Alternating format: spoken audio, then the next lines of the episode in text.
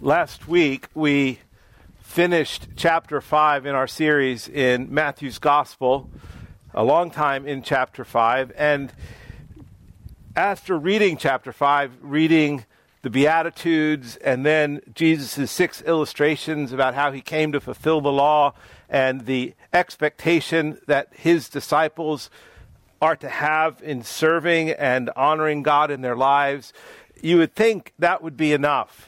But the Lord does not stop. There's actually a chapter 6. And that's where we're going to be this, this morning. So if you would, turn to Matthew chapter 6. Now, Matthew's gospel is about the kingdom of God arriving in Jesus Christ, a kingdom that was demonstrated as he healed every disease and healed every affliction, but he did it in a fallen world. And the fallenness of our world was significant. It was impossible for us to overcome. And yet Christ comes into our fallen world and undoes everything by his presence and his power. And here in this Sermon on the Mount, Jesus explains to his disciples what living in the kingdom is all about. In his sermon, he describes the character of those who belong to his kingdom. They have, they have this, what he would, I think, say, an extraordinary righteousness. He says at the end, in the middle of chapter 5, he says, Unless your righteousness exceeds that of the scribes and Pharisees. And so he's painting this picture of righteousness that goes far beyond the scribes and Pharisees, who were the religious rock stars of their day. That people would think if, if the scribes and Pharisees, their righteousness has to be exceeded, who, who can do it? And Jesus continues on in this in this wonderful sermon, this challenging sermon, to challenge us about how we're to live as disciples, as followers of Jesus Christ. And he also describes the blessings that come with that. Blessings that the scribes and Pharisees did not have because their righteousness was self righteousness, their righteousness was self created.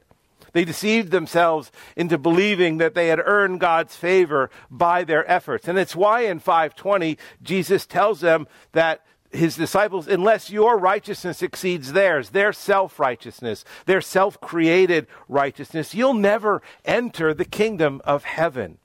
The scribes and Pharisees, they, they were on the fringe of this crowd. Jesus was primarily speaking to his disciples, but the scribes and Pharisees, they're there and they're listening, as are many others who do not know Christ, and they hear these words.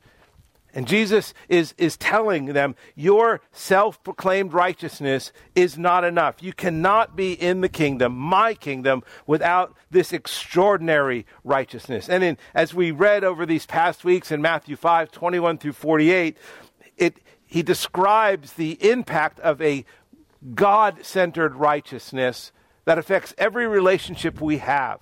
And so you we read through the the issue of anger and lust and divorce and oaths and retaliation and loving your enemies. And now Jesus in chapter 6 comes to a view of another relationship, and that is our relationship with God. Read with me in 6 1 through 4. Jesus is sermonizing, he is preaching. And he says this to his disciples and the crowd listening Beware of practicing your righteousness before other people in order to be seen by them, for then you will have no reward from your Father who is in heaven. Thus, when you give to the needy, Sound no trumpet before you, as the hypocrites do in the synagogues and in the streets, that they may be praised by others. Truly, I say to you, they have received their reward. But when you give to the needy, do not let your left hand know what your right hand is doing, so that your giving may be in secret, and your Father, who sees in secret, will reward you. Well, Father, we come to you this morning once again, humbly aware of our need for your saving grace and grateful for that saving grace. Lord, we're thankful that you sent your Spirit to dwell in us and among us, that we might be transformed into the image of your Son. And now we ask that, Holy Spirit, you would, you would bring illumination to each of our hearts, that we might know your word, we might understand your word, we might be transformed by your word for your glory. And we pray this in Christ's name. Amen. The grass withers and the flower fades, but the word of the Lord lives forever.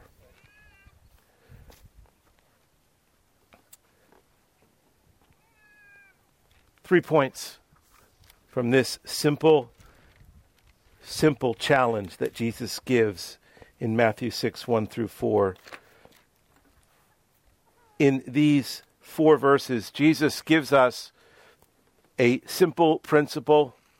He gives us a practice and he gives us a loving promise.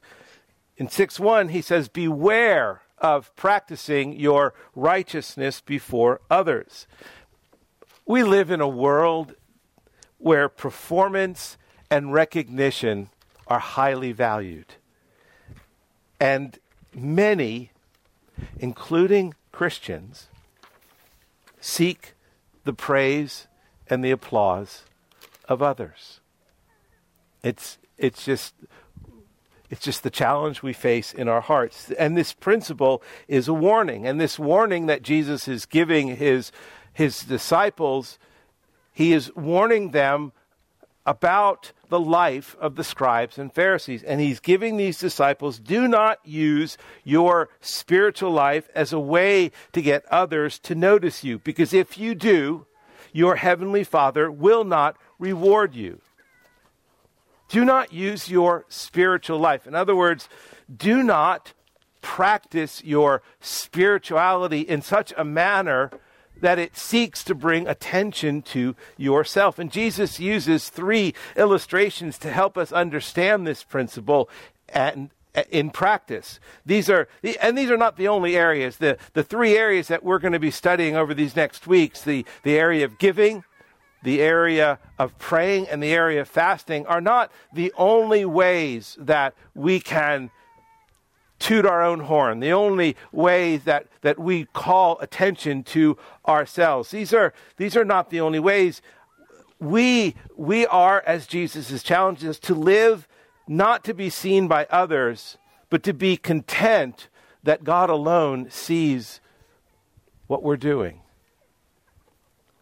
Early on, the scribes and Pharisees, if you look back in their history, they actually began well in their desire to serve God. They, they pursued practical holiness, marked by good works, by good works of charity and regular prayer and tithing.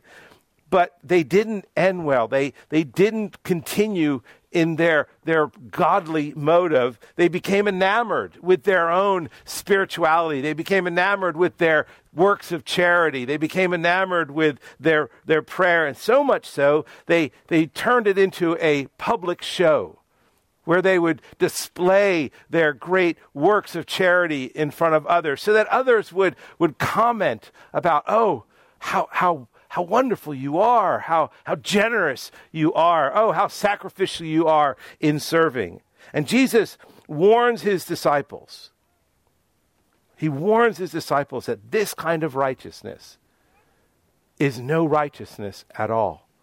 And it receives no reward from their heavenly Father. And so this principle is simple. The principle that Jesus is giving in 6 1 is simply this the manner in which we practice our spiritual disciplines, which directly relate to our relationship with God, reveal will reveal why we practice them. And will be rewarded accordingly. And so this, this simple principle is don't do what you do so others will praise you. And as we have seen throughout Jesus' Sermon on the Mount, he doesn't just target behavior, he targets the heart. What's, what's your motive? What's your motive in giving? What's your motive in praying? What's your motive in fasting? What's your motive in the works that you do for the kingdom of God? What's your motive for doing the things you do for others? And Jesus targets the heart. And so, this principle in, in verse 1 beware of practicing your righteousness before other people in order to be seen by them. It's a warning. Secondly, there, he, he goes on to describe what we are to look like and what we're not to look like. And it's a humble practice. And so we have this principle, and now we have this practice in, in 2 through 3. Thus, when you give to the needy, sound no trumpet before you as the hypocrites do in the synagogues and in the streets, that they may be praised by others. Truly, I say to you, they have received their reward. In this first illustration, Jesus paints this humorous picture of the scribes and Pharisees' religious show. It's a hypocritical act. He says they call attention to their spirituality by blowing a trumpet when they give. Now, they didn't actually, as far as we know, they didn't actually blow a trumpet, but they did call attention to themselves. And Jesus describes that calling of attention to themselves as equal to blowing a trumpet to say, bum, bum, bum, look what I've done. This is who I am. They toot their own horn. They, they pat themselves on the back. My dad used to say when I would call attention to myself, he said, Listen, be careful you don't dislocate your shoulder when you're patting yourself on the back. It's a self congratulation, it's a self satisfaction with their godliness, all to elicit praise and admiration from those around them. Now, hypocrisy was a serious problem for the scribes and Pharisees. The Greek word for hypocrisy is was connected to actors, actors who would put on a face, put on a show, and, and that and that what they were doing wasn't real. And that's why Jesus uses this word hypocrisy. He said in John 12 43, they loved the glory that comes from man more than the glory that comes from God. That's who Jesus is talking about. And this first illustration is a contrast between true righteousness and false righteousness, particularly in our spiritual disciplines. And the discipline here of giving to the needy. And this is what the, the hypocrite desires. He desires to be known, he desires to blow the trumpet on himself. He desires for his life to, to display his goodness. Now, giving to the needy was always an important value in Israel's life. In the law, Deuteronomy 15, Moses says this If among you one of your brothers should become poor in any of your towns within your land that the Lord your God is giving you, you shall not harden your heart or shut your hand against your poor brother, but you shall open your hand to him and lend him sufficient for his need, whatever it may be, you shall give to him freely. And so the, the Pharisees, they did have it right. They, they were to give to the needy, and they did give to the needy. But it was the how and why they gave to the needy. Now, giving to the needy was expected. Jesus didn't say, if you give, but when you give. So there was this expectation but he warned them when you give, don't be like the scribes and Pharisees. John Stott said this in his commentary Giving is a real activity involving real people in real need, and yet it is possible to turn an act of mercy into an act of vanity. So that our principal motive in giving is not the benefit of the person receiving the gift, but for our own benefit who give it. That's what Jesus is after here. And Jesus isn't just coming after these ancient disciples, he's coming, in a sense, after us. The Word of God is timeless, and these words apply to us as well. The hypocrite, Jesus says, is far more interested in making sure others know about his act of giving than he is helping the needy.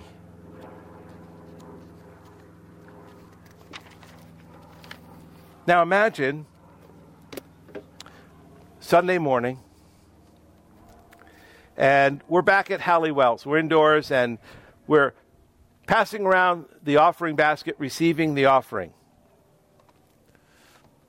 And one person gets up. Joey Hutchinson gets up. And when Joey gets up, he turns to his children and says, Now. And they take out their trumpets. Daddy's giving!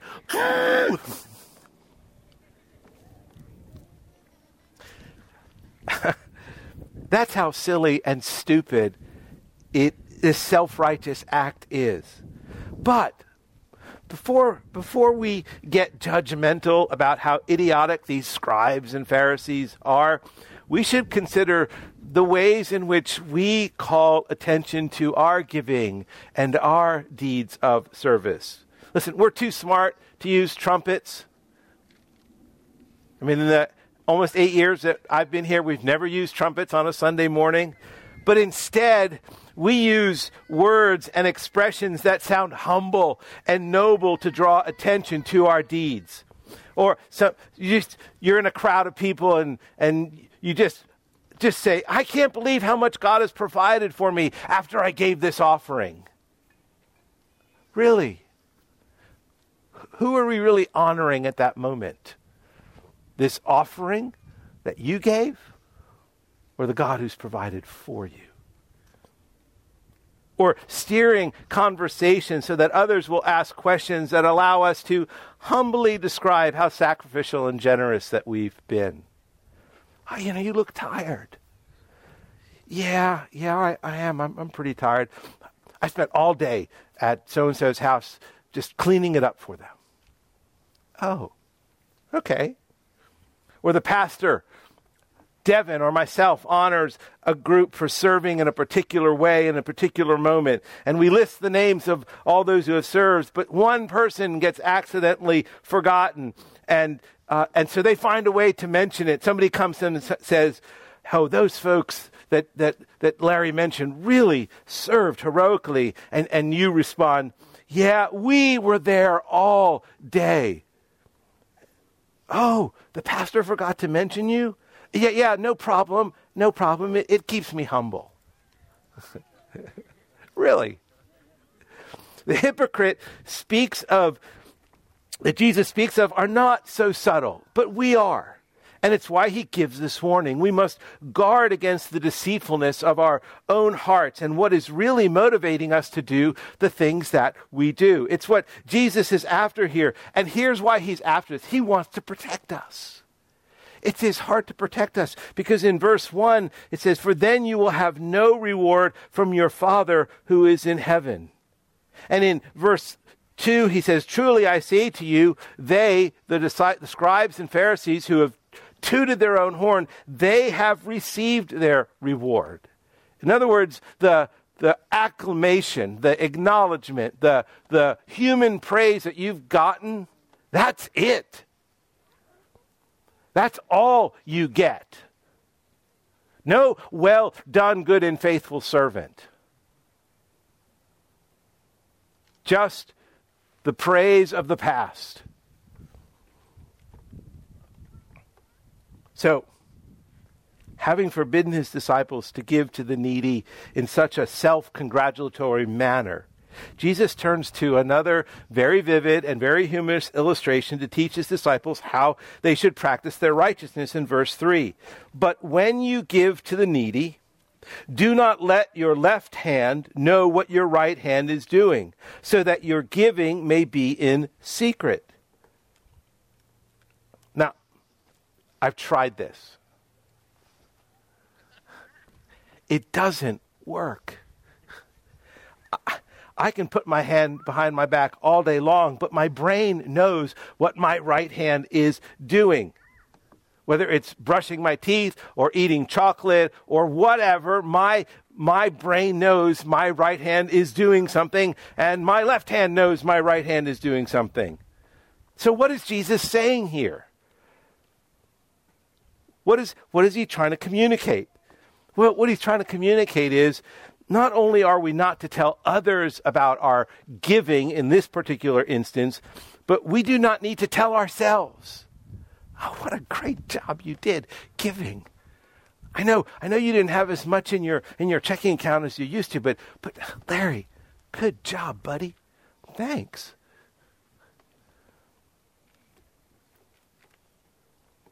What a godly thing I did. Jesus is saying, listen, don't stand outside yourself and admire yourself for what you've done. Just, it's just simply, in a sense, forget your act of kindness and move on. Now, this is not the kind of forgetfulness that I often exhibit at my age when I forget simple things. So, Marilyn hears me in the shower. She hears the shower turn off. Then she hears the shower turn back on again. And I hear from the other room, Did you forget to wash your face? Yes, I forgot to wash my face. Or she sends me to the store to get something, and I'm about two thirds way down the aisle, and then I have to call her. What did you tell me to get? That's not the f- kind of forgetfulness Jesus is talking about here. He's talking about a self forgetfulness, about a moving on. That whatever godly, righteous act that you did, and giving in particular, the giving is that it's, it's over with. I've moved on. I have forgotten. So we have, we have the principle, we have the practice, and now we have this loving promise in 6 4. Verse 3 But when you give to the needy, do not let your left hand know what your right hand is doing, so that your giving may be in secret. And here are these most encouraging words. And this is the second time Jesus uses this phrase, your Father. And your Father, your heavenly Father, who sees in secret, will reward you. This is, yes, this is also a commentary on our relationship with God as his children.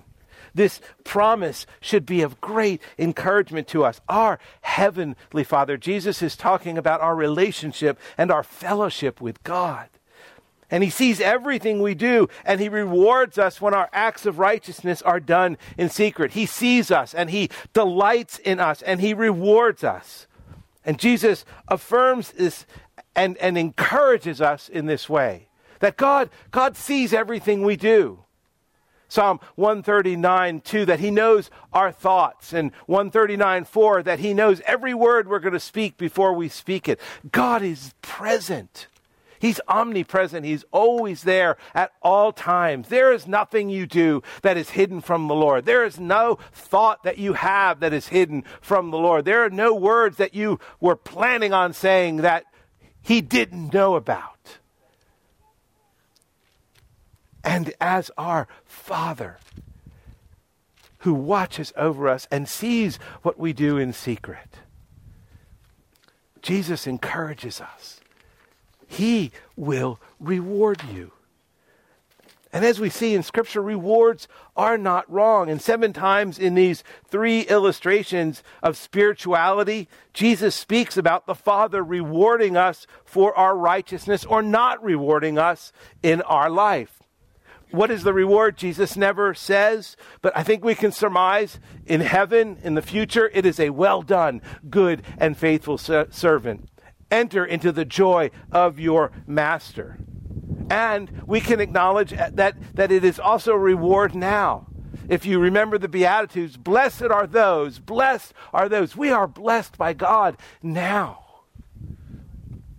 Such secret giving Jesus says, is a genuine act of righteousness that is pleasing to Him. And He will know if we've given to please ourselves or to please Him. And if it's to please Him, we'll be just like the Corinthians. If you remember in 2 Corinthians 8, with the Macedonians and, and the giving, that they gave themselves to the Lord first, then gave money to His work. Jesus calls us to live our spiritual life for God and not for others. Let us, let us clothe ourselves in Christ's righteousness. And the reason we can clothe ourselves in Christ's righteousness is that He who knew no sin became sin for us that we might become the righteousness of God in Christ. He took his life to the cross and died in our place for our sins, That's the good news of the gospel, and that we have been freed from the penalty of sin, and we've been freed from the power of sin, and now we are clothed in the righteousness of Christ. In Revelation 19 6, then I heard what seemed to be the voice of a great multitude, like the roar of many waters, and like the sound of mighty peals of thunder, crying out, Hallelujah! For the Lord our God Almighty reigns. Let us rejoice and exult and give him glory, for the marriage of the Lamb has come, and his bride has made herself ready. It was granted her to clothe herself with fine linen, bright and pure, for the fine linen is the righteous deeds of the saints. That's the reward, brothers and sisters. So, what is our application from a passage like this? We can all struggle with hypocrisy. We all at times desire others to notice us and praise us for what we do, but but Christ has transformed us and freed us from sin. That's the good news of the gospel. He has ransomed us by paying for our sins so that we can please Him with godly motives and godly actions. Proverbs 4:23 here is here is a verse that I memorized a long long time ago and that has always always reminded me of really what this verse is is speaking about. This is the NIV translation, above all else, above all else, guard your heart, for it is the wellspring of life. And that was what this word beware is telling us guard your heart above all else. And secondly, listen, where the Holy Spirit has revealed hypocrisy in you today, confess. If we confess our sins, he's faithful and just to forgive us and cleanse us from all unrighteousness, that we might live a righteous life. And when he do, he does. He does forgive us. He, he promised, and he did. And he sent the Holy Spirit to us that we might become more like Christ. Listen, we have this hope. Paul writes in Colossians 1 Christ in you, the hope of glory. Brothers and sisters, that's encouraging. Listen, Jesus is our supreme and perfect example. And by his perfect life, he has shown us how we're to live. We have an example to follow, as Peter says in 1 Peter 2 21. He says, We will follow in his steps. He, he never lived for the praise of others, even though his life was one of good works and very public. He never lived for the praise of others. After performing miracles and, and of healing and compassion and displaying his divine power, he continually turned attention away from himself and to his heavenly Father. And that is what we are called to do today. Father, thank you that we have the Holy Spirit who is empowering us to live for Christ and not for ourselves, who's empowering us to bring glory to you. And may it be so. In Christ's name we pray. Amen.